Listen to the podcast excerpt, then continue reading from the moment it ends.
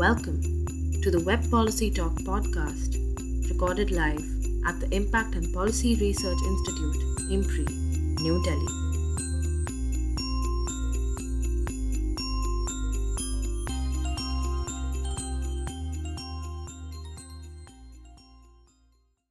Go in 10 seconds.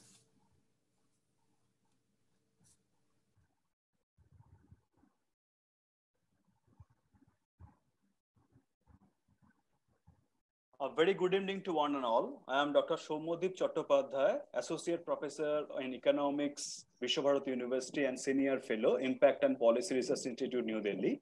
On behalf of the Center for Habitat, Urban and Regional Studies, IMPRI, New Delhi, and Team IMPRI, I welcome you all to this city conversation. And today, uh, uh, the topic is governance of smart cities or smart governance.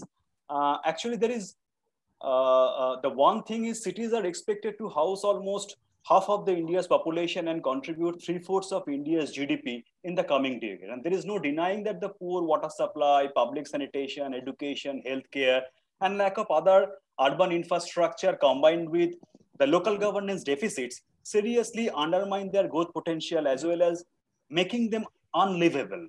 Now the cities, uh, these cities are under serious threat uh, from the COVID-19. And clearly the COVID-19 is an urban crisis in the way it has differential impacts on those in the slums and informal settlements. And the Indian cities have set the urban development goals uh, through various programs. So among them, the Smart Cities mission was uh, launched in 2015 to deliver livability, economic stability, and sustainability to its urban residents uh, through adoption of context-specific solutions supported by robust IT connectivity, digitalization, and improved governance in 100 cities. The central government utilized the Indian Smart City Challenge uh, to select the cities for smart city development based on the objective criteria and the merit of the smart city proposals. And after 2014, the very idea of the uh, smart city mission experienced a marked shift in focus from uh, greenfield development to uh, to, to, to brownfield development and the orientation moved from the construction of 100 new smart cities to making the existing cities smart. smart. And these smart cities are envisioned as exclusive spaces in the form of uh, residential townships, business improvement districts, special economic zones, etc., which would attract global capital investment and also offer high standard of living uh, with amenities and comparable to affluent, affluent cities of the developed world. And but the, given the local capacity problem at the city level, the private consultant firms have been engaged uh, for preparing the concept of plan uh, to consolidate the city's future vision and the sustainable revenue model to, to attract the private participation. And also the central guidelines explicitly uphold the participatory ethos uh, through emphasis on citizen-driven smart city proposals from the beginning. Such participatory imaginary is supposed to be achieved uh, through citizen consultation, including active participation of groups of people uh, such as uh, resident welfare association, taxpayer association, senior citizens, some bureaus association, and so on. But so, so smart city initiatives now involve a growing number of stakeholders, municipal government, state, consultancies, private corporations, and the actual implementation of the missions are contingent on the very complex interplay between these various groups. And there is one criticism of the smart cities around the world, and, and so is in India, that these cities are failing to put at the center, to put the people at the center of planning and are planning, and people are ex and, and these cities are excluding the marginalized groups. The idea of smart cities uh, using the information technology to improve quality of life and, and deliver the more efficient and sustainable urban services to, to the citizens has not played out in practice. But but technology and innovation hold great potential to contribute to the sustainable development in the cities if we if we use them in a right way. We may take the example of Seoul. The city has used its citizens as mayor philosophy for smart citizen approach, which aims to equip the citizens with the some real some real-time access to the information as the mayor. And during the COVID-19, Seoul has gone further than the most cities in making information about the COVID-19 outbreak in the city accessible to all the citizens. But but but but in India also, as of today, uh, uh, uh I think have 45 cities. They have the operational integrated command and control centers (ICCC) set up under the Smart Cities mission. And essentially, uh, uh, the Smart Cities project, since the introduction in India, has gathered both applause as well as criticism, and despite the mixed responses, has successfully revered the very imagination of the city making in India. And the central question is what smart cities are if they cannot help us live a good, healthy life. So it is important to understand the implementation of the smart cities mission in India and how it transforms and mutates the existing governance structures and the progressive policies. Uh, the Center for Habitat, Urban and Regional Studies at IMPRI, along with the Industria Global and the City Makers Mission International, has launched a discussion series, The State of Cities, The City Conversation. In this talk series, we, we plan to engage with experts on urban and regional studies to understand the challenges of urbanization and the making the cities sustainable and, and, and inclusive. And uh, today evening, we are delighted to have with us Professor Tathagata Chatterji, uh, who is the professor of urban management and governance at Xavier University, Bhubaneswar. And in his lecture titled Governance of Smart Cities or Smart Governance, uh, Professor Chatterji today plans to analyze the smart city governance paradigm through the lens of the good governance framework. And just uh, before uh, uh, the beginning of his lecture, let me, as, as a customary procedure, let me just give a brief introduction of Professor Chatterji.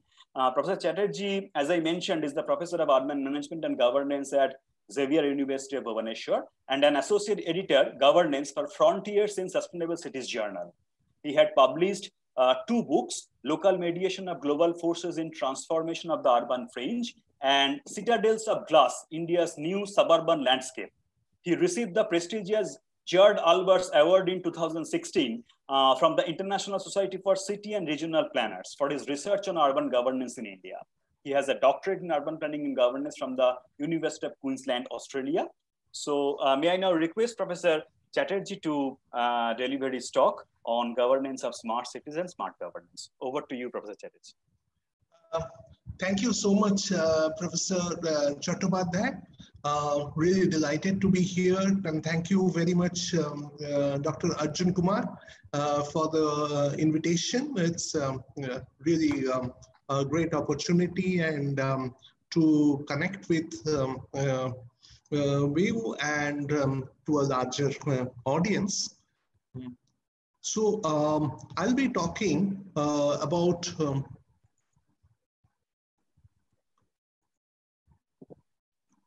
um, the governance of smart cities or smart uh, urban governance.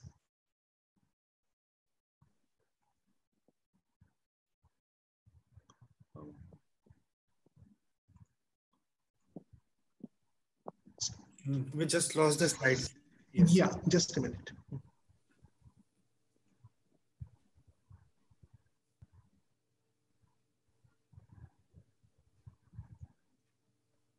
Yeah. Um, now, uh, India, um, it's uh, really going through a momentous uh, urban change.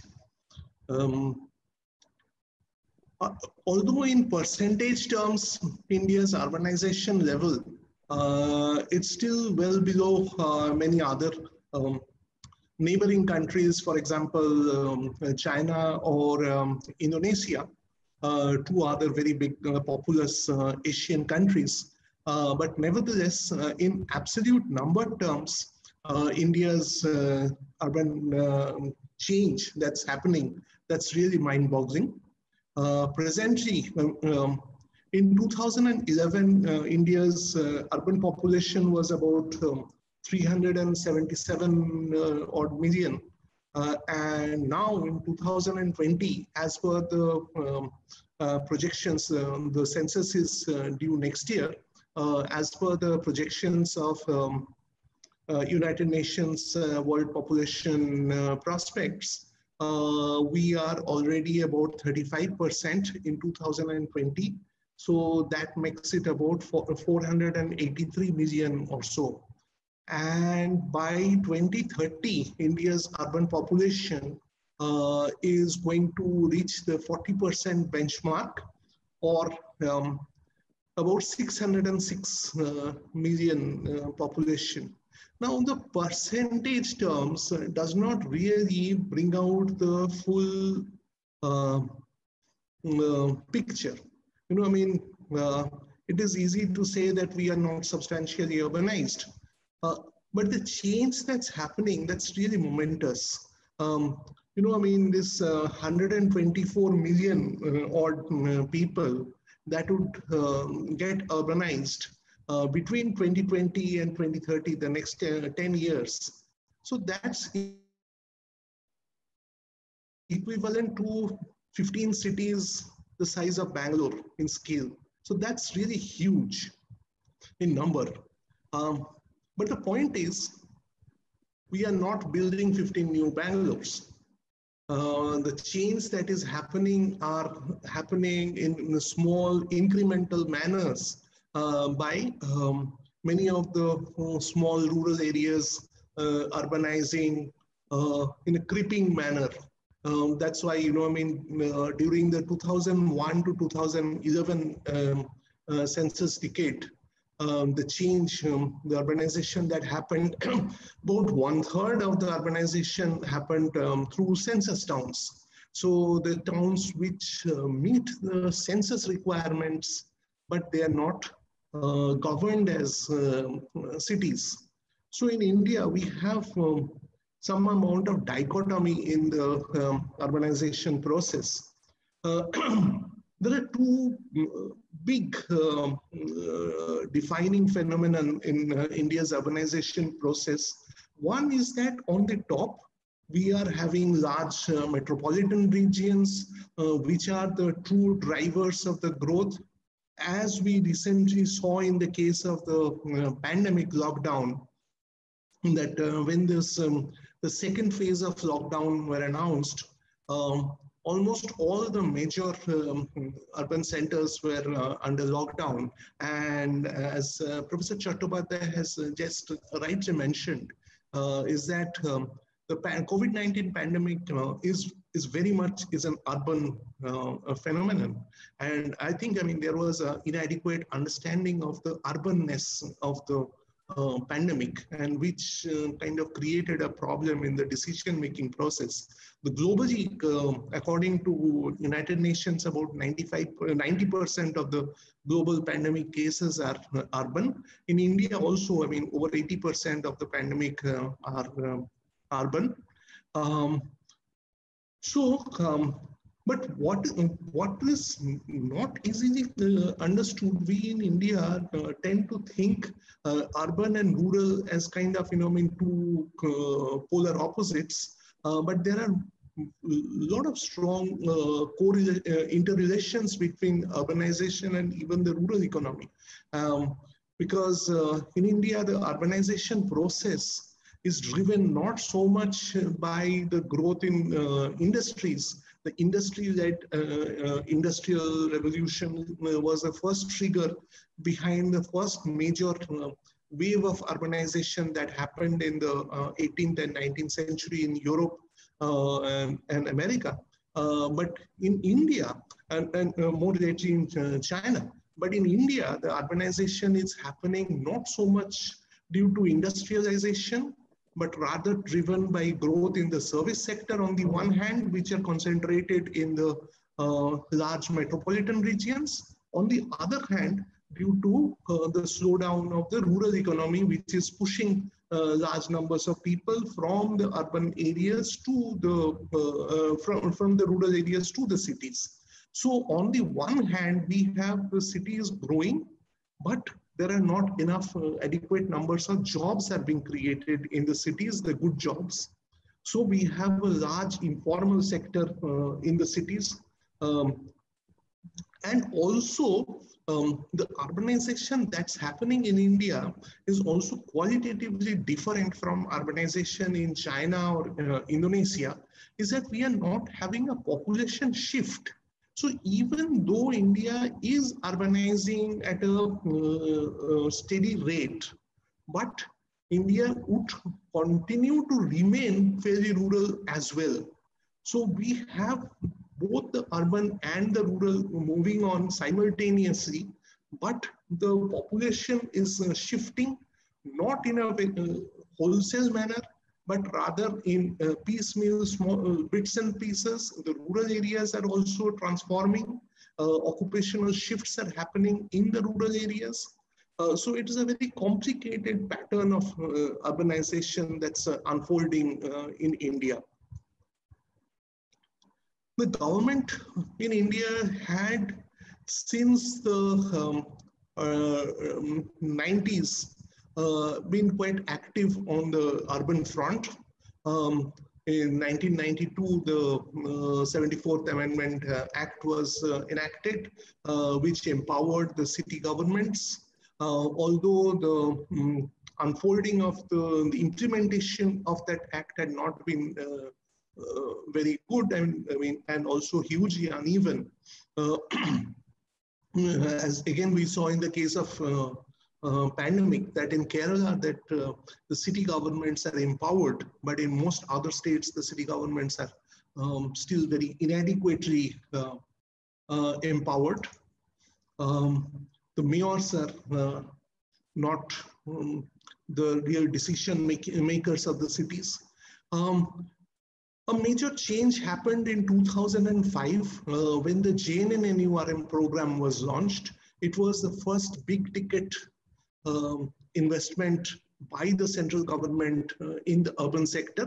Um, the JNNURM reforms sought to, um, it was a, a reform uh, which sought to bring in uh, certain changes uh, in the way the cities are functioned the funds and the, initially about 63 or 65 cities were um, uh, identified for funding under JNNURM.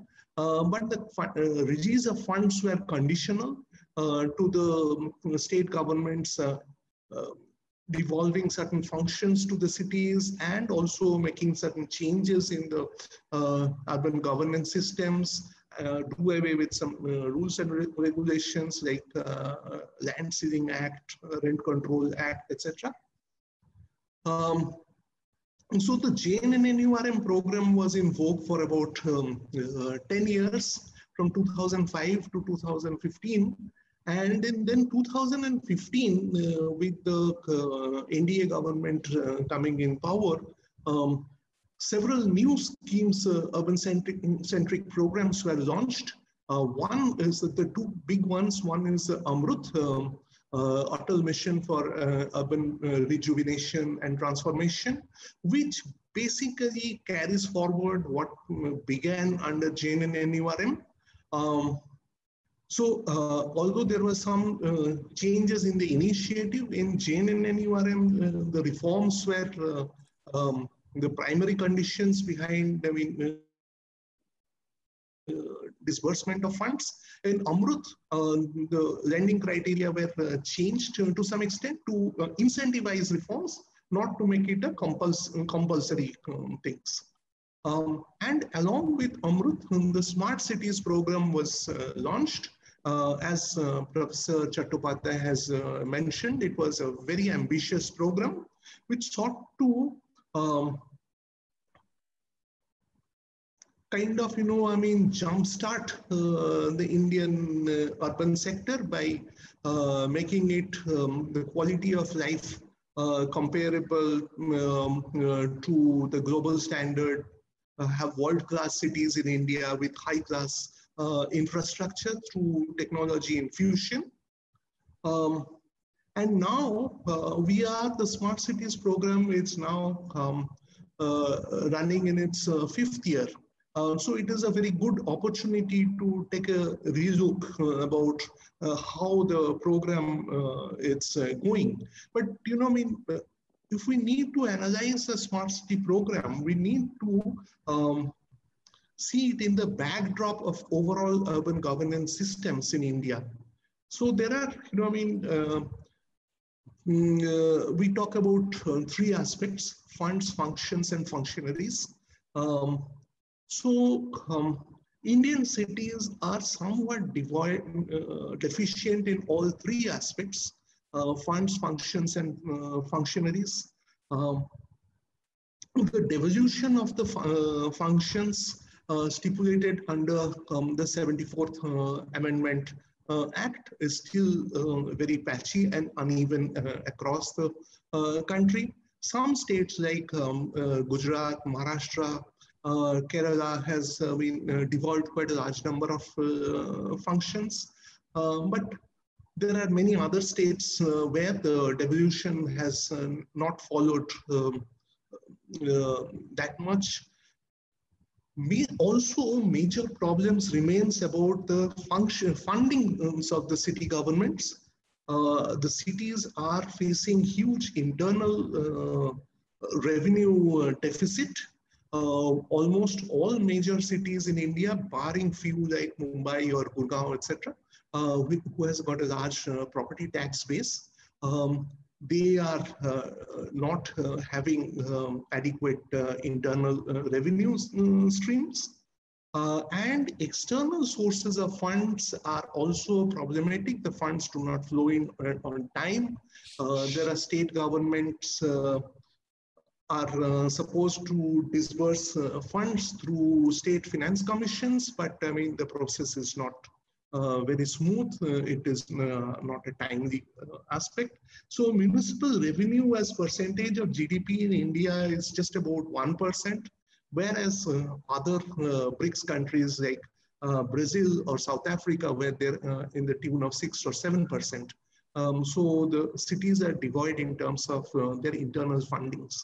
The third is about the all, uh, most all cities in India have uh, internal capacity deficits. Uh, and as Professor Chattopadhyay mentioned, so that was a, a reason behind which the government appointed uh, well-known consultants to um, mm, carry forward the smart cities uh, mission. Uh, but you know, I mean, before we come to the Indian smart cities mission, we need to, you know, I mean, locate um, the smart cities in a, a global uh, framework as we try to em emulate um, the other advanced countries. We need to understand how the smart cities are being done in other countries. Um, broadly speaking, the notion of smart cities uh, at a global scale had followed three broad trajectories. Uh, one is a technology focus. The second, there is a human resource focus. The third is a governance focus. So, so some cities which is uh, focused on technologies, uh, you try to uh, apply uh, smart computing technologies to make um, critical infrastructure uh, and components for services of the cities. Um, some cities are trying to uh, focus on human resources. So uh, they, these are the cities which are essentially uh, targeted for very highly educated uh, population base. Uh, for example, Songdo in um, uh, South Korea or Masdar city in um, Abu Dhabi, UAE. So these are the cities which are uh, thought, thought to be smart cities for a very uh, elite kind of uh, audience. Um, in the United States, there is uh, the Princeton, uh, New Jersey area, which is a major education hub. Uh, the Randstad area in Netherlands. So these are very human resource driven smart cities. Thirdly, there is a governance focus um, where the focus of the smart cities mission has been to increase I mean, stakeholder engagement and having a user-centric, uh, people-centric uh, focus to use the smart city uh, processes to increase um, linkages between the people and the city. Uh, to reduce the communication gap between the city and government and the people. So there are no universally acceptable definitions of smart cities. But what uh, uh, um, says is kind of, you know, I mean, a very overarching definition, and I kind of like that. Uh, it's, uh, it says that a city which is um, uh, smart when investment, uh, which does investments in human capital as well as in social capital, uh, which focuses on the traditional transport uh, uh, means of uh, infrastructure tra transport to modern communication infrastructure to fuel sustainable economic growth as well as high quality of life through wise management of natural resources through participatory governance. So it kind of, I mean, ticks uh, all the boxes and uh, it's a kind of a very overarching uh, definition. But the role of the govern, uh, government in the smart cities, um, that has been kind of, um, again, uh, if we look at the governance aspect of the smart cities, um, then again, there had been different uh, notions. So what do we mean by the role of the government of the smart cities? On on the one hand, it, it could be a government for a city which is already a smart city. Then the focus is basically on improving the administrative criteria and the policy uh, uh, making processes. Uh, or it is, do we really mean by smart decision making, where innovative decision processes, uh, making processes are emphasized? Or what do we, do we mean by smart, smartening up the administration of the city? Uh, where uh, through uh, innovative uh, organizational management, uh, management inf information systems, robust management information systems, um, focus on the quality improvement of the staff uh, of the um, city administration. And thirdly, um, we have a smart urban collaboration. Again, the focus here is on uh, the networks, uh, networks and the participants, and I mean, uh, through citizen engagement. So within the smart city governance space also, there are, I mean, uh, three broad areas of focus on the decision-making aspect, the administrative aspect, and the collaboration uh, aspect. Again, when it comes to the um, unfolding of the smart cities mission, um, how the process of the smart city missions are driven. In there, there is a big difference from the Indian smart cities with other smart cities in the world. For example, uh, this is uh, New York, um, where the smart city mission had been driven by um, the city governments in most cases, whether in New York or Amsterdam or uh, Vienna or other uh, major smart cities or uh, Barcelona, where the smart city notions had been driven by the city governments. Whereas in India, we have a different process in which the central government had been the driver behind the smart city uh, notion. Uh, so um, here, I mean, the smart city uh, process in India has sought to uh, include uh, a top-down vision along with a bottom-up participation. On the one hand, it is a mission which is funded by the central government, so there are certain rules and regulations guided by the Ministry of Housing and Urban Affairs. At the same time, there was scope for the cities to them uh, define their own uh, priorities. So smart cities globally had been, again, uh, two types. Those are either they're outcome oriented, where there is a technology is seen as enabler for improvement in the quality of life. Um, and there are definite material outputs betterment of the water supplies, uh, improvement in the traffic uh, flows, um, better waste uh, collection, uh, etc. Or they could be also focused on process uh, oriented, where uh, there are uh, emphasis is on active citizenship or co-creating uh, cities. Um, as in the case of Barcelona or Medellin in Colombia. So where does this Indian smart cities uh, mission fit in? As uh, I was, I mean, just uh, mentioning uh, that the Indian smart cities has um, a top-down as well as a, a bottom-up uh, vision.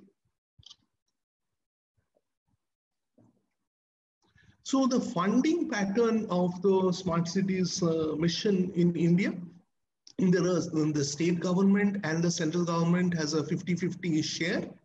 Um, the smart cities, as of now, uh, according to the uh, Ministry of uh, Ministry uh, website, the Smart Cities website uh, serves about 25% of the urban population.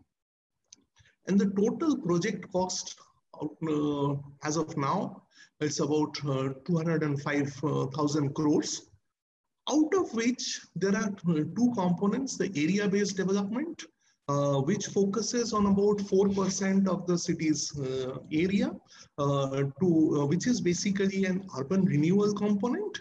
And then there is a pan-city component which focuses on improving the um, uh, infrastructure of the city uh, through technology focus, which has got about 20% funding.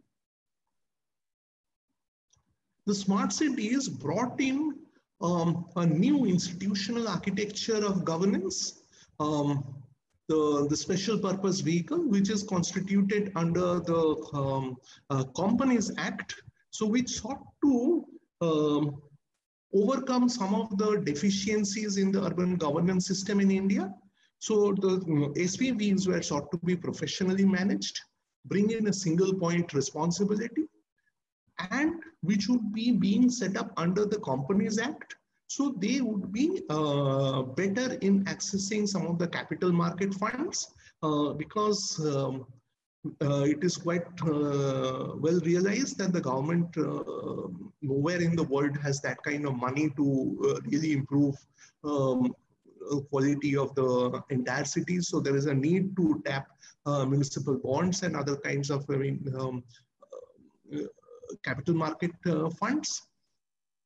Also, those uh, being set up under the Companies Act, uh, the SPVs have about allows about 40% stake, private participation, although the majority always remains in the hands of the government.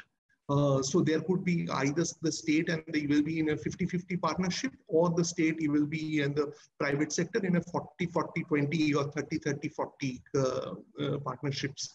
Although uh, until now, the private uh, capital infusion in the smart cities is very limited. I think, I mean, until now, almost all the smart cities are state driven. So in that sense, drawing private capital for smart city development the existing smart cities uh, had not really materialized uh, that much. But the larger question remains, are our smart cities meeting our priorities? I mean, I will give examples based in Bhubaneswar, the, the city where I am based in, and Bhubaneswar also happened to be the city which uh, uh, ranked first in the first round of the smart cities. It's uh, um, uh, the smartest city in that sense. Um, this uh, Bhubaneswar Smart City proposal uh, was uh, had a lot of inputs from uh, diverse um, sets of uh, actors within the city, and it was a kind of a people-centric vision of a smart city. But are, is the smart city really meeting the people's aspirations? Every other day, when there is a, uh, a, flooding in the city, waterlogging, the newspaper headlines cry that the smart city is waterlogged. Um, the point is that the smart city funds are not uh, there for the uh, improvement in the uh, basic infrastructure, which is supposed to be taken up under the Amrut scheme. Um, and all smart cities are also uh, Amrut cities. So in that way, there is a convergence between the uh, Amrut and the smart cities. But for the people at large, uh, the question, I mean, they don't go into that uh, intricacies. The question remains, I mean, the, what are the um, uh, smart cities being delivering?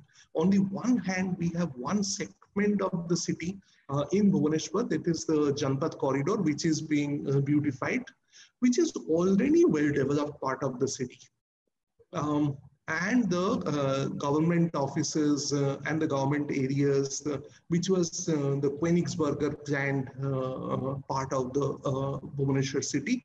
But vast parts of the city are not touched by the smart city initiative.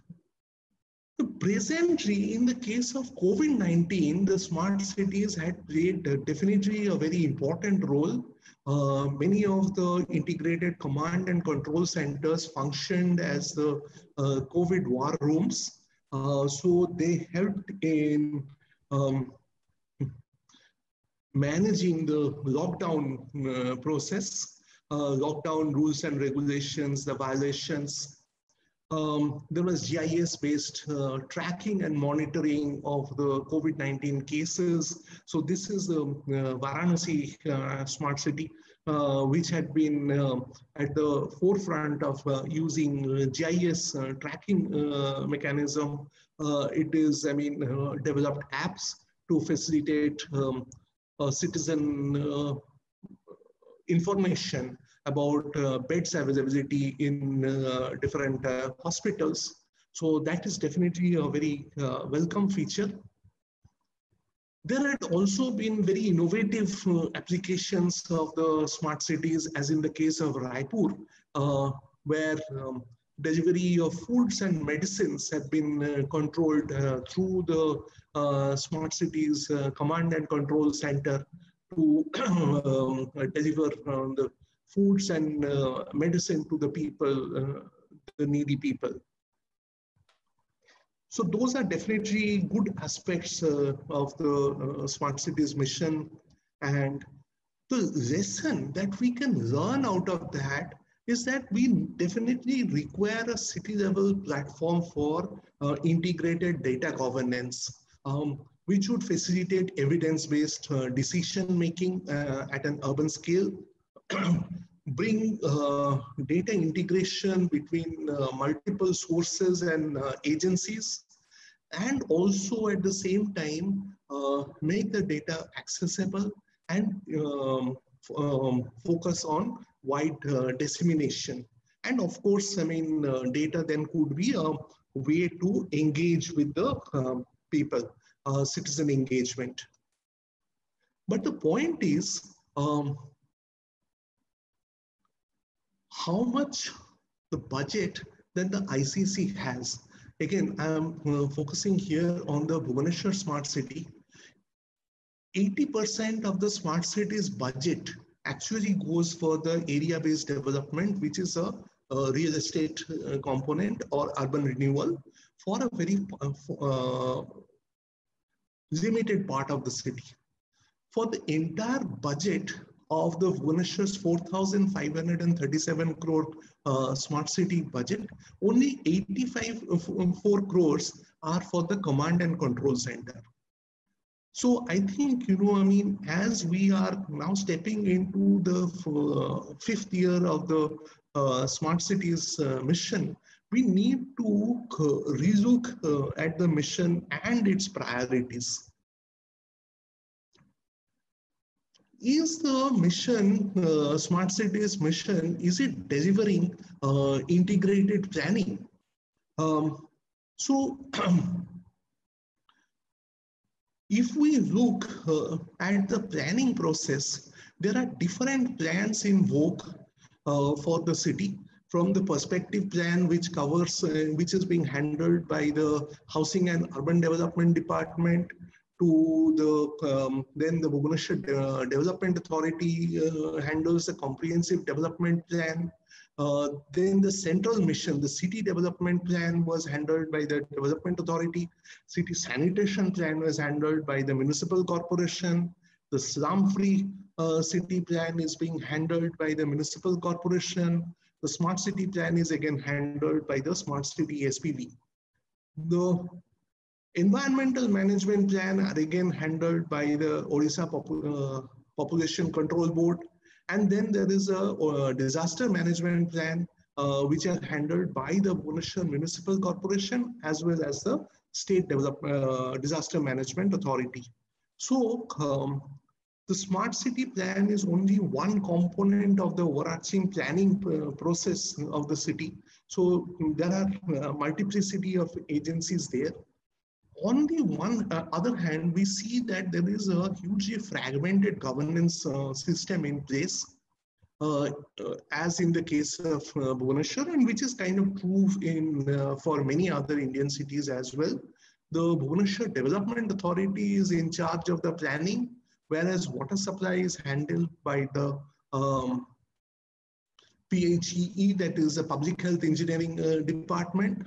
Then there is a Smart City Limited, which handles the Smart City Mission, Amrut PMAY, Swachh Bharat Mission, National Urban Livelihood Mission. Those funds are being uh, managed by the municipal corporation. The smart cities sought to bring in um, smart governance, like I mean, uh, bringing in the special purpose vehicle. But I think that the special purpose vehicle also has uh, suffers from certain um, deficits. Um, on firstly, there is an uh, issue of leadership. So who is in charge, really in charge of the city? Is it the mayor who is in charge of the city or the municipal commissioner is in charge of the, the city or the chairman of the development authority is in charge of the city? The smart city has got a CEO in many cities, as in Bhubaneswar and also many other cities, the uh, development authority chairperson and the municipal commission, commissioner uh, are simultaneously handling the uh, smart city uh, SPV. So the, there is a uh, institutional fragmentation, but at a personal level, there is an integration. So the commissioner of the municipality is wearing two hats, one that of a um, uh, municipal commissioner, one that of a smart city uh, um, uh, CEO. Further to that, that the the CEOs of the smart cities are frequently also transferred. So uh, the municipal commissioners uh, frequently get transferred after one year or uh, two years there was a study done by Janaagraha Foundation, uh, which shows that the municipal commissioners in India, uh, on an average, have a tenure of about uh, uh, nine to uh, 10 months. so there is a municipal leadership deficit. Um, so then also the question comes, what are the planning priorities? To whom are the smart cities responsible?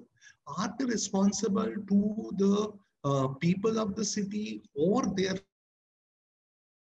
uh, responsible to the stakeholders. There are also questions about accountability and tra uh, transparency. Uh, are they responsible for the shareholders? What happens when there are uh, uh, private participation in the city? Are we going to outsource governance? To whom are the smart cities and who is then in charge of the uh, data. The smart cities are in charge of, I mean, uh, gathering a huge amount of data. Uh, what, what is then that happens in the case of the data security? So these are certain questions. Of course, uh, there are also issues of equity. In Indian cities, uh, almost 50% of the cities are informal sector so how does this uh, smart city uh, interface with the uh, urban informal sector? Um, so this is from a book uh, book chapter that myself and my colleague um, Souvanic Roy uh, wrote. Uh, so there are a lot of questions from the angle of um, um, smart city from the angle of good governance. I think, you know, I mean, that there is a time now to rethink the smart city mission and uh, link it up with the sustainable development goals. Uh, the government of India has also uh, uh signed in that, uh, and the Niti Aayog has uh, been made as the agency in charge of, I mean, dovetailing the planning priorities at the state level with the Sustainable Development Goals framework initiated by the United Nations. So India is one of the uh, major countries in that. Um, so within that smart uh, uh, sustainable development goals framework, there is a uh, sustainable cities, SDG 11, which form, forms a uh, important component. In fact, it is the only spatial component, whereas the other uh, goals are the sectoral goals. By dovetailing the smart cities uh, mission uh, with the sustainable development goals vision for each of the sustainable development goals, uh, there are um, uh, targets. And within this each of these targets then there are uh, uh, parameters. So affordable housing affordable sustainable transport transportation urban inclusivity disaster management environmental aspects. So I think by dovetailing the smart cities mission with the uh, sustainable development goals vision, we can realign our priorities in a much more uh, um, better way, uh, which would help in evidence-based uh, planning. So many of those uh, central missions has got convergence with mm, the um, sustainable development goals. Uh, so I think the time is there now to have a more integrated vision for uh, planning at the city level and the um, integrated command and control centers would become the repository of the data uh, to monitor progress of planning at a city level to uh, benchmark progress uh, towards attainment of the sustainable development goals. So as I come towards the end, uh, so we need to move away from a vision of a smart city uh, to a smart city governance. I mean, unless we improve the governance system of the city, uh, we need uh, cannot really uh, have a, a, smart city uh, which is effective and efficient, participatory, which is cons consensus oriented, accountable, trans transparent, uh, responsive, uh, equitable, and inclusive. Okay, uh, with this, uh, I, um, I mean, uh, end my uh, lecture and I'm open to questions.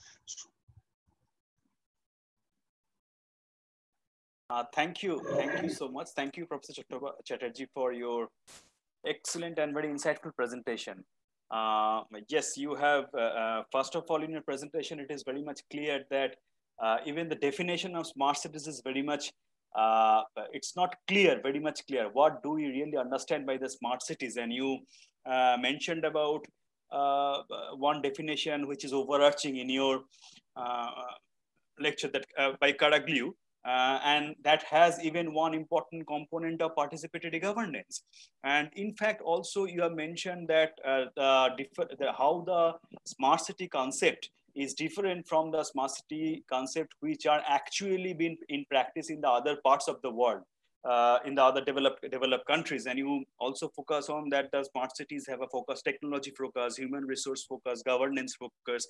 So these are uh, these are all important. And also uh, during the course of your lecture i think it, it, it, it is it is very much evident from your lecture that it is very much important to strengthen the link between the people and the city. So so and and and, and very rightly sir you have pointed out uh, in terms of evaluation of the smart cities, it is very much important to distinguish between uh, the outcome or, versus the process. That means whether we want to evaluate uh, the smart cities in terms of its out, uh, uh, outcome or should we evaluate the smart cities in terms of the processes. Okay, so so so so for example, uh, in the context of Indian smart cities, it's it's it's a typical combination of both the top-down approach as well as the bottom-up planning processes. Because for the example, the SPVs, the way the central government is actually pushing the smart cities proposal and promoting the uh, special purpose vehicle it signals the top down approach but at the same time if we go to go by the smart cities mission document then there has there has been a specific focus on the uh, the, the bottom up uh, uh, uh, bottom up planning approaches. So this is very much crucial. And also you mentioned that this, this, this smart city mission is actually creating a new institutional structure uh, in the context of the Indian cities uh, uh, uh, through the involvement of the professionally managed the special pur uh, special uh, purpose vehicle. But again, the thing is, what are the outcomes? So you, you actually, you also specifically very much, very rightly have raised some of the important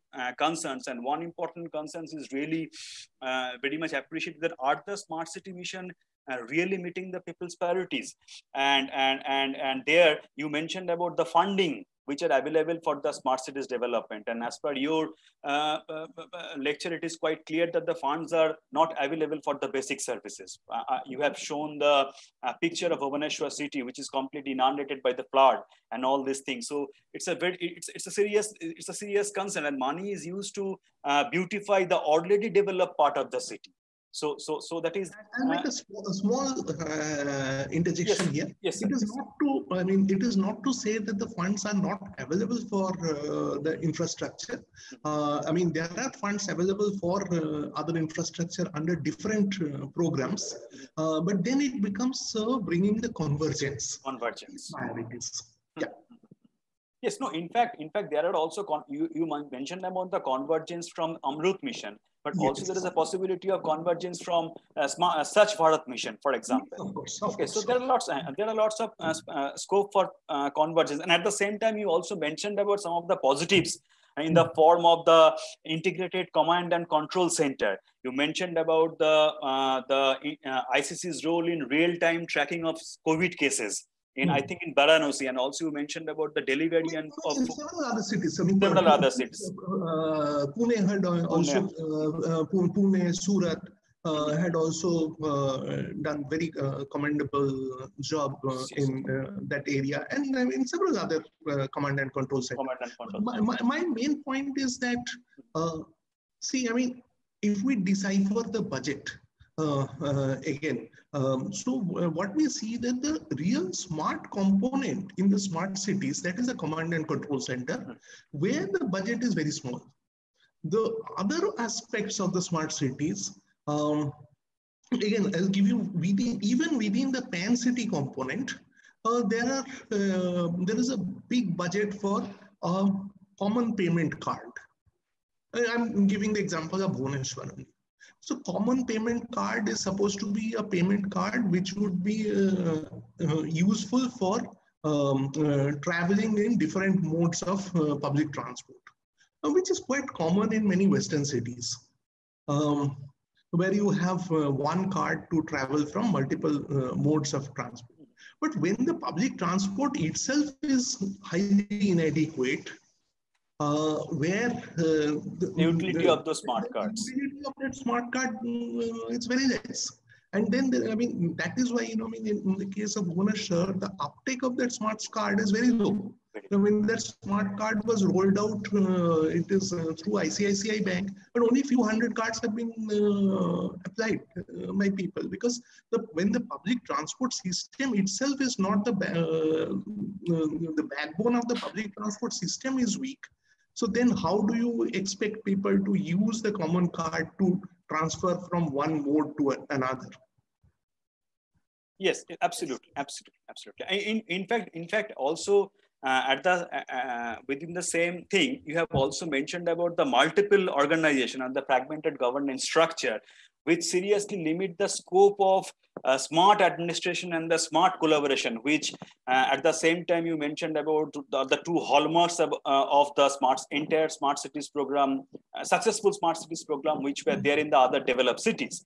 So it is really creating a uh, uh, it's, it's a serious lacunae. Like you also mentioned, like who is in the charge of the cities? It's a very fundamental question. So these are, and, and, and another important aspect on which I would like to uh, in fact, we would like to know a lot, like how the smart cities mission interact and integrate with the informal segment of the cities. You mentioned about one of the book chapters uh, which you co-authored.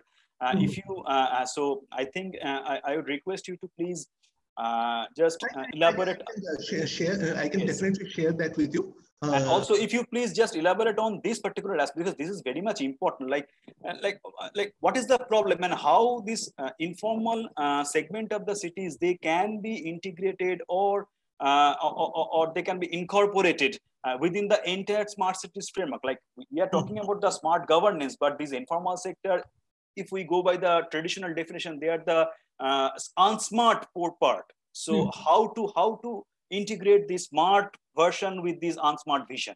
Yeah. So, so here um, uh, I'll uh, give you two examples. Um, uh, Bhubaneswar, I'll give the example based on Bhubaneswar itself. Uh, you see, I mean, uh, let's say, uh, take the case of, I mean, um, street vendors. Now, uh, Bhubaneswar had been one of the better cities uh, in terms uh, in implementing the Street Vendors Act. so, uh, so the city has uh, demarcated the vending zones and non-vending zones and um, given the badges to the vendors, etc.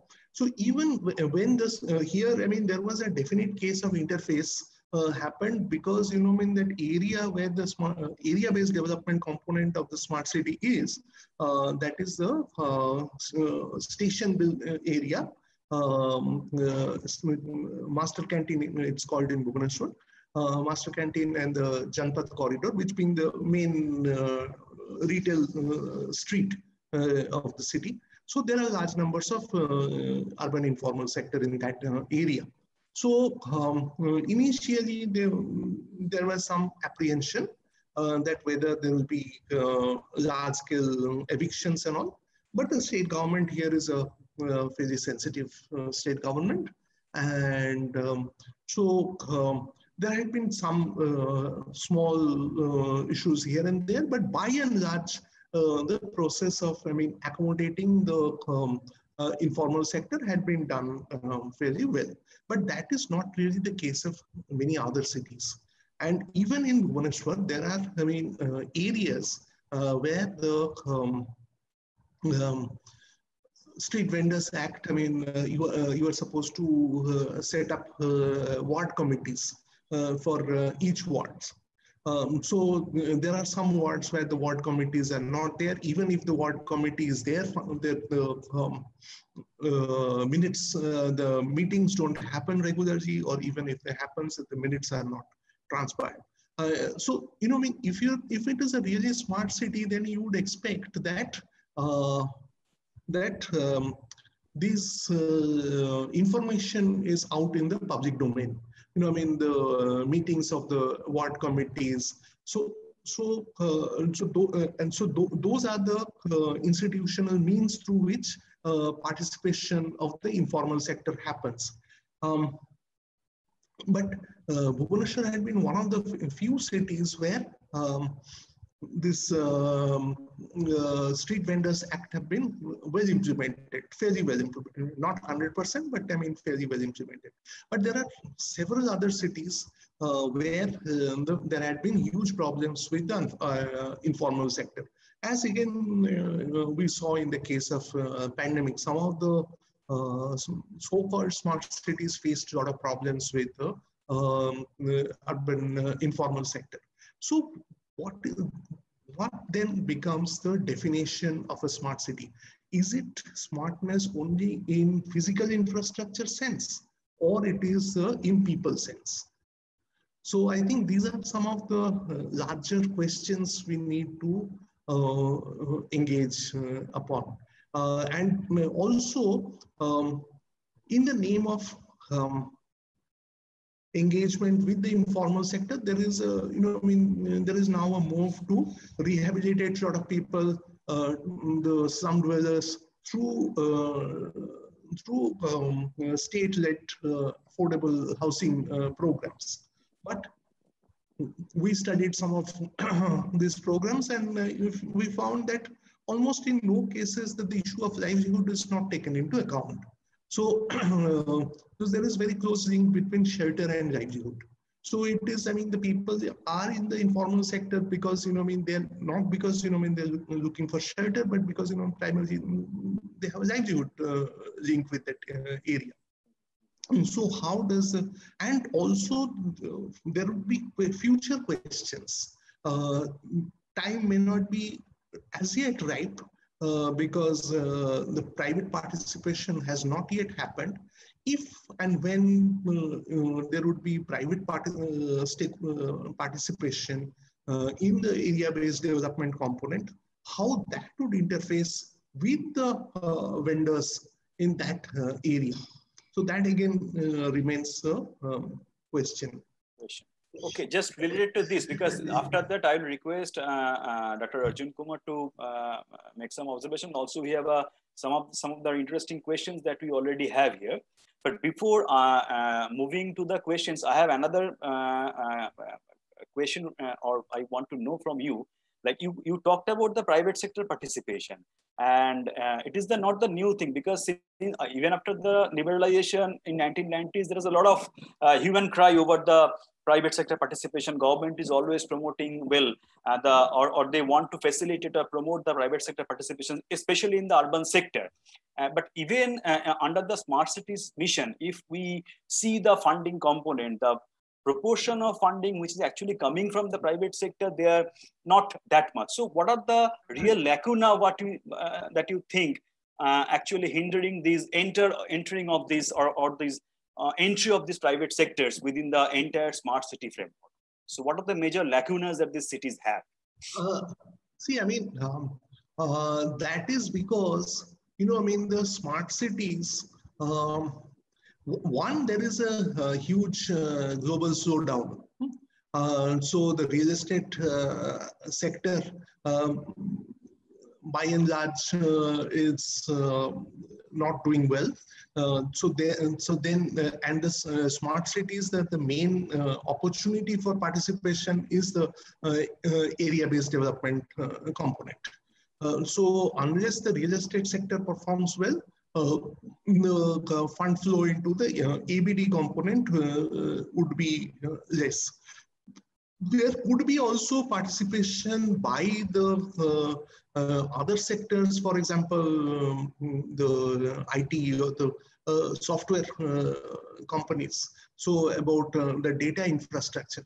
But so far, we have not seen, I think, you know, I mean, there is a kind of wariness because, I mean, to engage with the city, because um, the city is um, it's kind of this uh, city governance in India is seen as uh, messy.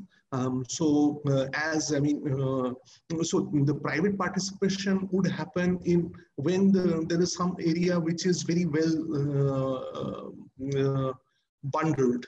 say, for example, I mean, distribution of power, which happened in many uh, cities like I mean in Calcutta there is CESC which is there historically, but in uh, Delhi it has been privatized. Uh, but under the smart city scheme of the things, the scope for that aspect remains less. So, uh, because the smart city is uh, the smart city mission per se, the, or the smart city company limited, XYZ city smart city company limited, it is not in charge of the distribution of any of the uh, basic infrastructure. It is there only for metering. So the, this interface needs to be sorted out. So unless, you know, I mean, the, uh, there is a, um, the distribution and the metering are not uh, by the uh, same agency, then how do you, what, what are the battery giants? Uh, what are the uh, uh, responsibilities? Where does the responsibility of the distributing agency ends and where does the responsibility of the smart city agency begins? So these interfaces needs to be sorted out and except, I mean, the Pune, um, I mean, I, I, went through, I mean, some of the uh, detailed uh, documents of the company, uh, smart city company setting up the documents, except for the Pune smart city uh, component. Also, I, I mean, uh, I have not studied 100 uh, smart city documents, but I mean, some of the uh, main smart cities, the bigger ones, um, the uh, top 20 ones. So except for Pune, I did not really find in other places that the interface between the uh, different city agencies and the smart city have been well articulated. Okay. So, so that is why, you know, I mean, uh, what we are seeing is kind of a institutional fragmentation, but that institutional fragmentation is being sought to be managed through a personal integration by putting the same person in charge of uh, both the agencies. Both agencies. So the same person is wearing two hats. So that also again is a questionable uh, development. So if there is a conflict between, I mean, I might be a little bit more pessimistic. But I mean, if there is a conflict of uh, interest between the uh, municipal government and the smart city, so who, who uh, arbitrates in that? So let me now take some of the questions which have been posted here. Uh, Until then, should I? Uh, uh, yes, yes, yes, please. Questions? Yes. Ah, huh. Okay, okay. Please. Right, right. Sir, uh, as you uh, rightly mentioned that so you have studied some of the DPRs or the smart cities plan, the, the one which was submitted. Is it coming on the screen? So yes. this, this is one study mm -hmm. which we did and specifically analyzed Bhubaneswar yeah. and uh, wherein ward-wise we took mm-hmm. the socio-economic and demographic details and saw that which which wards should be uh, taken up from the point of view of informality and and various things. And uh, we have looked into that. So my questions are very uh, uh, i would say precise. Rightly sir you are mentioning that uh, sorry that there should be integration and you know the uh, ic3 which we call it integrated command control center uh, in short uh, uh th there has been some push and most of our smart cities are i would say supply side coming out from the government because the ppp is really not working what hmm. uh, SPVs we, we envisaged for so uh, specifically so bhubaneswar has been earlier also ranked the top uh, you know, in the smart city. So we were re really looking into it. Many of the other parastatals are uh, doing really uh, great uh, in Odisha, I would say. Uh, so much so that be it street vendor or be it, uh, be it urban housing or mm -hmm. be it rental housing, many many, many success stories have come from Bhubaneswar. And uh, Odisha also is not very, I would say, developed uh, among the developed states in the country. Uh, so what is leading it and uh, how this, uh, I would say, bureaucratic cities which we have uh, can be pushed to attain some of the ease of living agenda. Other than that, sir, you really mentioned about the role of other parastatals and coordinating agencies to look into all these aspects of service delivery especially to the informal uh, uh, economy or say those engaged in unorganized sector, informal sector. Uh, sir, how do you envisage that given the condition of the smart cities mission now, which is not really pushing, and uh, uh, and what what Odisha is envisaging to look into this populace, which is sometimes called illegal, sometimes not welcomed in this migration and COVID times. Uh, sir, how do you foresee our cities, especially uh, focusing upon this agenda. I really had a chance to to to visit with many professors in US and uh, uh, other countries of the world to look into their smart cities program. US mm-hmm. has something called Smart Cities US America. Then we have Smart Cities uh, uh, Europe. Then we have Smart Cities also Australia councils. Mm-hmm. Uh, many of them. So a lot of things there. The investment is really into automation or something. You know, very high tech uh, a tech thing and they, they, are investing to the tune of i would say 10 20 30 years hmm. so th their projects uh, and and their investment is entirely of different nature whereas we are still struggling for the issues of land for the issues of entitlement. So sir how do you see that we should move ahead? And perhaps uh, sir you can answer these or Soumyadip sir do you want to collect all the questions so that Professor Chatterji can answer? Or sir uh, howsoever you want to go. I, th I, think maybe you know I mean uh, these are uh, fairly robust questions, so uh, I think it would be better to answer these and then I can uh, take more questions. Um, so um, coming to the issue of uh, informal sector, uh, Odisha, see again, you know, I mean, it kind of depends on the political culture uh, of the um, state, or rather the main political leadership uh, of the state.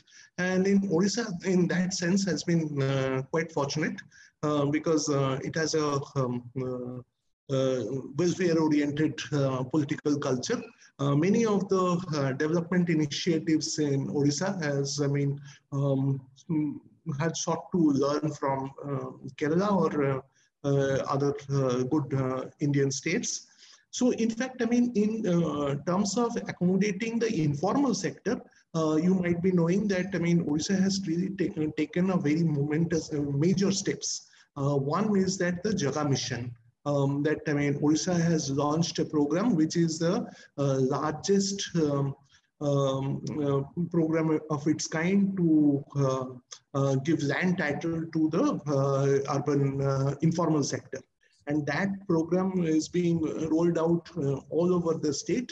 to it has been rolled out to all um, the major ULBs except the municipal corporations. So except Bhubaneswar uh, or I mean two, three uh, bigger cities, it is being rolled out in about uh, 105 um, uh, or uh, six cities. And now the next phase, it is going to be rolled out to the uh, to Bhubaneswar and the Cuttack and the other bigger cities.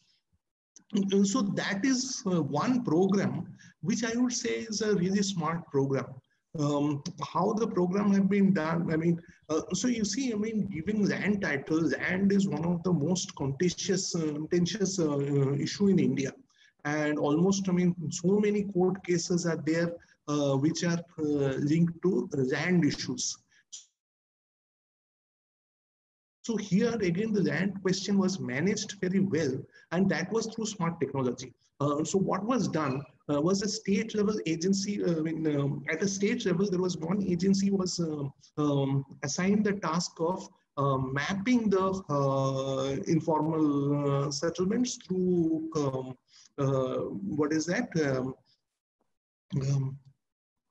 Uh, through um, uh, aerial survey, uh, through drone, drone survey, and then uh, local NGOs were given the task, I mean, and uh, Tata Trusts were the agency which, I mean, handled the, the process. Uh, local NGOs, local community organizations were given the task of verifying the data on the ground.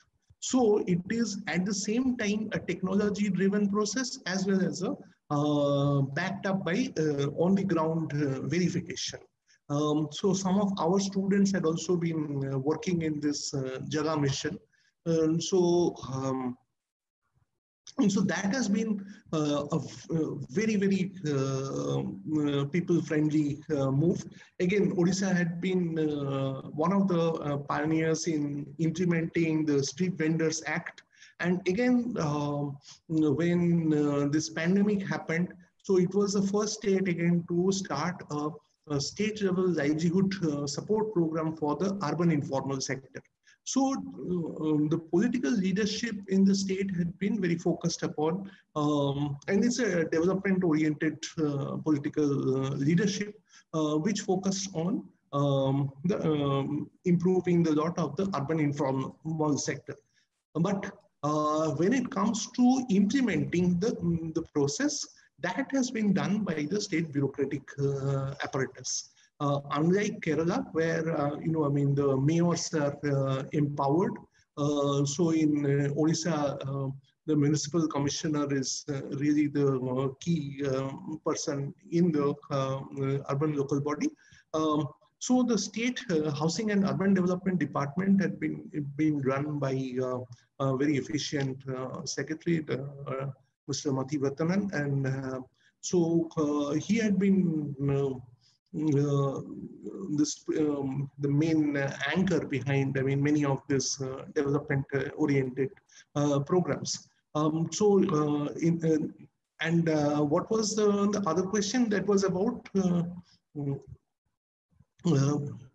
uh, one, one was so it was it was about the kind of project smart cities is taking yeah yeah yeah yeah yeah, yeah. Perhaps yes. new new field, the green field or the brown yes, field. Yes. Uh, how yes. we are envisaging. Yes. yes. Um, so, so, um, um, so smart city. You know, in India also we had um, the experience of developing greenfield uh, smart cities. One is the gift city in uh, Ahmedabad um, in Dholera again in uh, Gujarat. I think, I mean, those were kind of the initial visions which might have um, um, uh, been there behind setting up a 100 uh, smart cities mission. Uh, but, you know, I mean, in India, uh, getting land uh, for such big greenfield cities are problematic. One such example is the case of Amaravati, where um, this um, the land issue had been uh, contentious. Uh, although in Amaravati, the land acquisition was not done by the uh, applying the Land Acquisition Act, but under the um, land pooling uh, process. But um, for uh, these kind of greenfield cities would always uh, take long time. And given the economic scenario, so there is a huge amount of uncertainty is that how much time it would take uh, for the uh, greenfield uh, cities to uh, really uh, fructify. Um, in China, there been, had been a lot of, I mean, this greenfield urban development. Um, while those greenfield urban development had been a trigger behind China's phenomenal economic growth, but also at the same time, a lot of ghost infrastructure were built. Um, so in India, uh, where, you know, I mean, the land is a, uh, we don't have that much uh, liberty with the land. Land is a premium in India. There is a huge land scarcity. Uh, so we need to be doubly cautious about um, building greenfield uh, smart cities.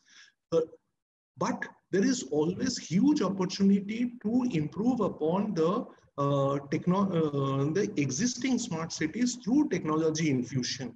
So in my view, the uh, smart cities vision really need to focus upon the pan city component uh, and more specifically on the command and control center uh, rather than on the area based development which can be left to the private sector to develop.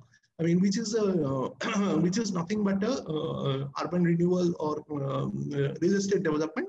So the state can uh, uh, focus upon improving public spaces, but uh, building the um, building part of it uh, could be uh, left to uh, private sector. So that can be an opportunity for public-private partnership in the area-based development component. Uh, and the Smart City Act uh, allows for that.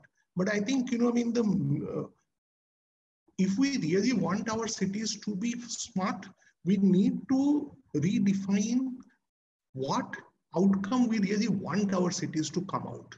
So we need to have an evidence-based uh, uh, framework that uh, at the end of five years, what, uh, how much improvement we expect in terms of delivery of uh, water, how much uh, improvement we expect in, uh, in uh, garbage collection, and uh, how, how much we can improve upon um, in affordable housing. So these are areas which cuts across many domains. So to monitor these developments, as the uh, Niti Aayog has been empowered as the uh, coordinating agency for um, the sustainable development goals by the state governments. So the Niti Aayog has got a dashboard for monitoring. The smart city uh, command and control centers could be similarly empowered uh, to monitor the uh, city's environmental progress, the uh, city's progress in delivering um, affordable housing, delivering uh, water metering, uh, or uh, collection of taxes. So all these, the smart the uh, ICCs could really become the data or the knowledge hub for the city and not be limited to a smart city limited, but rather be the nodal agency for data dissemination for, for the urban governance as a whole. Um, then there is, of course, a bigger question of about, I mean, who is in charge of the city? I think that would require a greater uh, political consensus um, to take effect. And uh, I'm, uh, I'm of the view that, I mean, uh, the 74th uh, Act itself also requires to be revisited uh, because we really cannot, I mean, we have cities of various sizes sizes and uh, capabilities. Uh, we really cannot have a, a one size fits all uh, kind of a solution. So the you know, the bigger cities, the uh, capital cities, those need to be empowered to a different degree compared to tier three, tier four uh, cities who perhaps require uh, much more handholding. Thank you, thank you, uh, Professor Chatterji. One one thing really I also wanted to ask that in terms of cities, the push of cities from the government of India, uh, what has been in, envisaged that uh, this Delhi to Mumbai corridor, a lot of cities would come up. Uh, similarly, Mumbai to uh, Bangalore, Bangalore to Chennai, Amritsar to Kolkata. BMIC uh, corridors, yes. Yeah, yes, yes. But so why nothing from, you know, uh, our Kolkata to Hyderabad or let us say Chennai? Why mm -hmm. the eastern side? And I would say historically, this has been our industrial belt so, I, in your view, uh, is it the Naxalite problem, or, but uh, uh, why that part is missing? Because uh, uh, Bhubaneswar is really uh, leading it in terms of smart cities. So you can choose to also incorporate this in the in the interest of time. Uh, Soumyadip said, would, would, you like to have? You can collect all the questions. Yes, I, so about the questions which have been asked. Yes, yes, actually, yes. briefly. I, I, think I think uh, some of the aspects uh, Professor Chatterji has already been uh, has already touched. I think you have already answered some of the questions which are there in the uh, Q and A box. Uh, but uh, I, one question is what I think it seems to be interesting that there is a lot of discussion on the smart city 2.0. Mm-hmm. of late okay so the question is have we succeeded in smart city 1.0 that we can have the vision of a 2.0 and if that is the case, do our uni union, state, and local government have the necessary funds? And if yes, so how have they been utilized in the first place? Mm -hmm. So, uh, so do we really need a new smart city 2.0? Uh, well, I think um, there is a um, move. Um, I mean, I heard so. Uh, I mean, I was consulted by uh, one of the uh, agencies uh, who are doing an audit of the, I mean, they have been asked to do an audit of the uh, all uh, urban development re related schemes. I will not name the agency or the schemes for which was there, but five major urban development schemes, Smart City, PMAY, um, Amrut, um, and um, uh, Swachh Bharat Mission and National Urban Livelihood Mission. Uh, so there is a, I mean, uh, and that the government uh, had done also in the case of JNN and URM earlier. So there was an audit about, I mean, the, the schemes and how uh, the schemes are performing, what are the uh, lacuna, what do we learn. So whether the, um, and, and a report is being prepared on that round. Um, so whether um, those would be acted upon or not, that remains a uh, dif uh, difficult question that needs to be addressed at a political level. Um, now, uh, when it comes to whether we need Smart City 2.0, uh, I would definitely uh, say that yes, definitely we require a Smart City 2.0, but what contours and parameters of that would take um, uh, I think, I mean, there is a um, uh, scope for a lot of, I mean, uh, deliberation on that. And um, I'm of the, uh, it is my, again, very personal uh, view that uh, the SPV mode, which might work very well when you set up an airport or um, uh, or um, uh, any other kind of a standalone uh, infrastructure might work. But when it comes to the city as a whole, um, uh, so uh, the need for a uh, special purpose vehicle uh, as a parallel government uh, institution, uh, that remains, I mean, questionable to me. What are, do we really gaining anything by doing that, except, you know, I mean, maybe facilitating some of the contracts but again, I mean, there are a whole lot of, I mean, questions about uh, the issues of uh, transparency and uh, also uh, uh, urban uh, data governance in case of, um, so, so, um, so I think, you know, I mean, if we go for a smart city 2.0, I think the first area when, which we should look for is that to align the smart city vision with more tangible uh, outcomes. I mean, I mentioned that uh, the SDG framework as one such uh, tangible uh, uh, way of uh, doing it because the government of India has already accepted the SDG framework. Um, so that is, I mean, we need to realign with the smart cities to make them more people friendly and make the governance processes uh, more transparent and uh, equitable. Uh, so I think that should be the priority of the um, uh, smart city uh, 2.0. When it comes to about setting up about new infrastructure, new greenfield smart cities, um, so I think, I mean, given the uh, unstable uh, economic scenario, um, that uh, remains problematic. And now I come back to Dr. Kumar's point about um, Delhi Mumbai Industrial Corridor or uh, Bangalore Mumbai Industrial Corridor. So, you know, I mean, see, uh, there, there are several angles to it. I mean, even though the uh, the project was set up very long time back. I mean, by now it's over 10 years. Uh, I don't think, I mean, not much uh, really happened on the ground. Uh, Mumbai Industrial Corridor, uh, the project is also uh, lagging behind because the objective uh, in the Delhi Mumbai Industrial Corridor was to uh, create manufacturing zones along high speed railway corridor. Um, so, uh, but manufacturing sector in India as such uh, has not really been picking up. So the corridor it's um, has would be uh, finding uh, takers. Um, now coming to the uh, question of, I mean, why those are in one area, why not in the other uh, parts of the city? I think, I mean, that answer is fairly obvious because, you know, I mean, uh, the western and the uh, southern states in India had been economically far more dynamic compared to uh, Bengal or uh, Odisha or uh, the eastern states.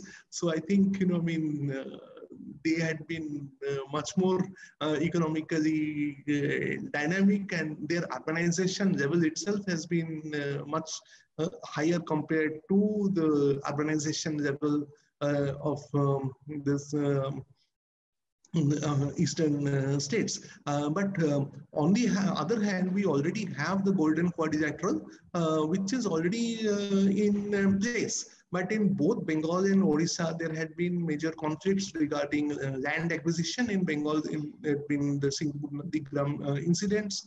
Uh, in Orissa, there had been the POSCO uh, incident. Uh, so even if, I mean, uh, such industrial corridors are to be set up, then land acquisition will become problematic. In, most recently, we saw as in the case of Andhra, um, so, I mean, uh, one government uh, mm, uh, was, I mean, going for Amaravati as the capital. The government changed, and uh, then there is a rethink, and now they're going for a three capital uh, process. So here again, you know, I mean, that brings up the question of the smart cities. So smart city, you know, I mean, at the end of the day, the smart city is nothing but a, a central government mission. so it does not have the smart city plan, does not have a statutory backing. Uh, it is not a plan which is a uh, which is like the master plan. Uh, it does not. I mean, so the smart city mission um, is also in that sense uh, there could be, I mean, the change in priorities uh, for uh, by, by the government. So, I mean, that is a larger question. So then what happens then to the fate of the SPVs? So um, there are, uh, I mean, uh, this is also a point, you know, in which we raised in our book. I mean, so so there are from uh, governance angle, we need uh, to uh, relook at the smart cities mission in a much more closer manner. Well, we have also with us Sunidhi Agarwal. She is a researcher with IMPRI and she is joining from Jamshedpur. So, uh, Sunidhi, you may please ask your uh, question or if you have any comments uh, on this Professor uh, Chatterji's lecture. Yeah, thank you, sir. Thank you, Professor Chatterji, for such an informative session. I really like the points put forth by you. So, uh, there's one question which is uh, C, C, uh, SCM was also meant to invite foreign investment, but these have been restricted to only a few developed states.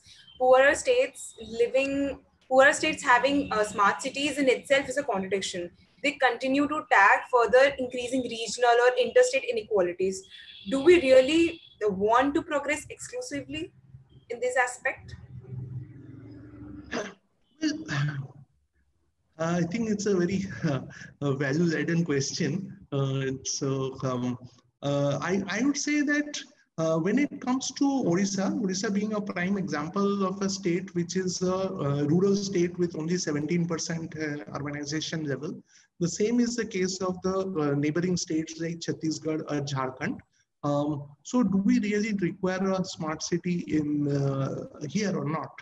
Um, my uh, point would be we definitely need to speed up urbanization uh, because um, urbanization is a way of uh, to uh, create employment opportunities for non-agriculture sector. Um, but what form and structure that urbanization would take place uh, that I mean, uh, I would suggest that you know, I mean, uh, we definitely require a state-level urban strategy. in fact, that is one of the other point I mean, which I had been making is that um, uh, Sustainable Development Goals Framework uh, initiated by the uh, UN. a parallel move along with that is the National Urban, I mean, anyway, New Urban Agenda. So the new urban agenda requires uh, the national government and the state governments, I mean, also national governments of each country to uh, frame an urban policy. Uh, but for a very complicated state country like India, uh, where um, it is not possible for the national urban agenda to truly articulate um, uh, uh, an implementable uh, urban uh, policy. It has to be because the state level characteristics vary uh, very widely from Bihar to Kerala. to from Mizoram to Maharashtra, there are huge diversity. So we need to have a state level urbanization uh, policy, urban policy to guide uh, what should be the urban strategy for that particular state. Um, uh, my uh, point is that we know I mean, for uh, far too long, we had sought to uh, keep urban and the rural at two polar opposites. But we need to recognize also that there is a strong link between agriculture-led urbanization. Uh, and agriculture had been a, a trigger behind urbanization. Um, whether we uh, accept it or not, I mean, uh, many places in India, uh, the change that is happening is, is happening in an in situ manner, uh, in a spontaneous uh, manner. So we need to bring those changes under a structured and a planning mechanism. Now, coming to the question of whether to have a smart city or not, I would definitely say uh, we uh, require smart city. We definitely require more technology uh, infusion in the city. But when it comes to the um, smart city as uh, envisaged under the smart city mission, I think that the mission requires a uh, rethink. Uh, but as a concept, we definitely require more smart city. We definitely require more application of smart technology to improve uh, the quality of life uh, in the cities. but what is the smartness? that needs to be redefined. So, well, uh, uh, well, thank you. Thank you, Professor Chatterji, for all your comments and spending time with us. Well, I also do agree with you that the real smartness lies in uh, making the cities livable for the entire population, not for not for a section of section of the city. And actually, uh, I, I, just uh, I, am just thinking of Amartya Sen was once described India uh, as a place of place uh, where the islands of California exist amidst a sea of sub-Saharan Africa. So what the smart cities is doing, this mission has done, it actually created some smart pockets, not the smart cities. Uh, uh, in, in, the Indian context. And if we really want to mitigate these uh, inequities which is arising out of it, uh, we really need to meet, as you rightly pointed out, we need to rethink the entire smart cities mission. We need to realign the uh, smart cities with maybe maybe with the broad objective. Of, if, if we follow the outcome based evaluation of the smart cities mission, it is important to realign the smart cities objectives and priorities with that of the sustainable development goals. You, you also uh, touched upon all these points uh, during your presentation. So, so, so, so, so India obviously needs an urban agenda, which is much more wide ranging uh, it's sustainable and locally locally driven than the one which is centered only on the new smart cities. Uh, well, uh, thank you, thank you very much uh, for being with us, uh, Professor Chatterji, and for spending and for delivering such an insightful lecture. Uh, we will look forward to you for uh, for some further future research collaboration with you as well as uh, in some of our future events also because under this city conversation uh, series we are uh, going to have a series of uh, uh, experts who are going to come up over the next two months, at least up to, I think, if I am correct, I think we are full up to December end. So, so almost, and also, also we will be uh, continuing with the city conversation talk. So we hope to have uh, uh, more often with you. And mm. if Arjun, if you have any closing remarks. No, no, I was saying that perhaps the, the students there can join the event whenever, and sir can also join yes. us for our next conversation to conversation. discuss, yes, and ask questions from all the experts. And thank you so much for, and I congratulate once again, and thank you for putting across such a very elaborate topic and sharing your things with us. Uh, thank you so much, uh, Dr. Uh, Kumar and uh, Professor Chattopadhyay. It's really a pleasure uh, to interact on such an important issue. And I mean, it is really a very interesting thing. And as Professor Chattopadhyay, you mentioned about Amartya Sen's comment. So let me also end with Amartya, one of another Amartya Sen's um, comments. So he said, you know, I mean, the uh, in India, what is true of about one thing in India, its opposite is also true. So, uh, and I mean, nowhere do we see these contradictions in India more so than in the Indian cities. And uh, no wonder that the smart city has um, mission has, uh, you know, I mean, uh, brought out in the open uh, these contradictions. So um, I uh, thank you uh, again, you know, and I'll be very happy to uh, engage uh, uh, again in future. Um, so, um, um, Dr. Kumar, thanks a lot for inviting and Dr. Chattopadhyay for very um, informative and um, illustrative um, introduction and conclusion.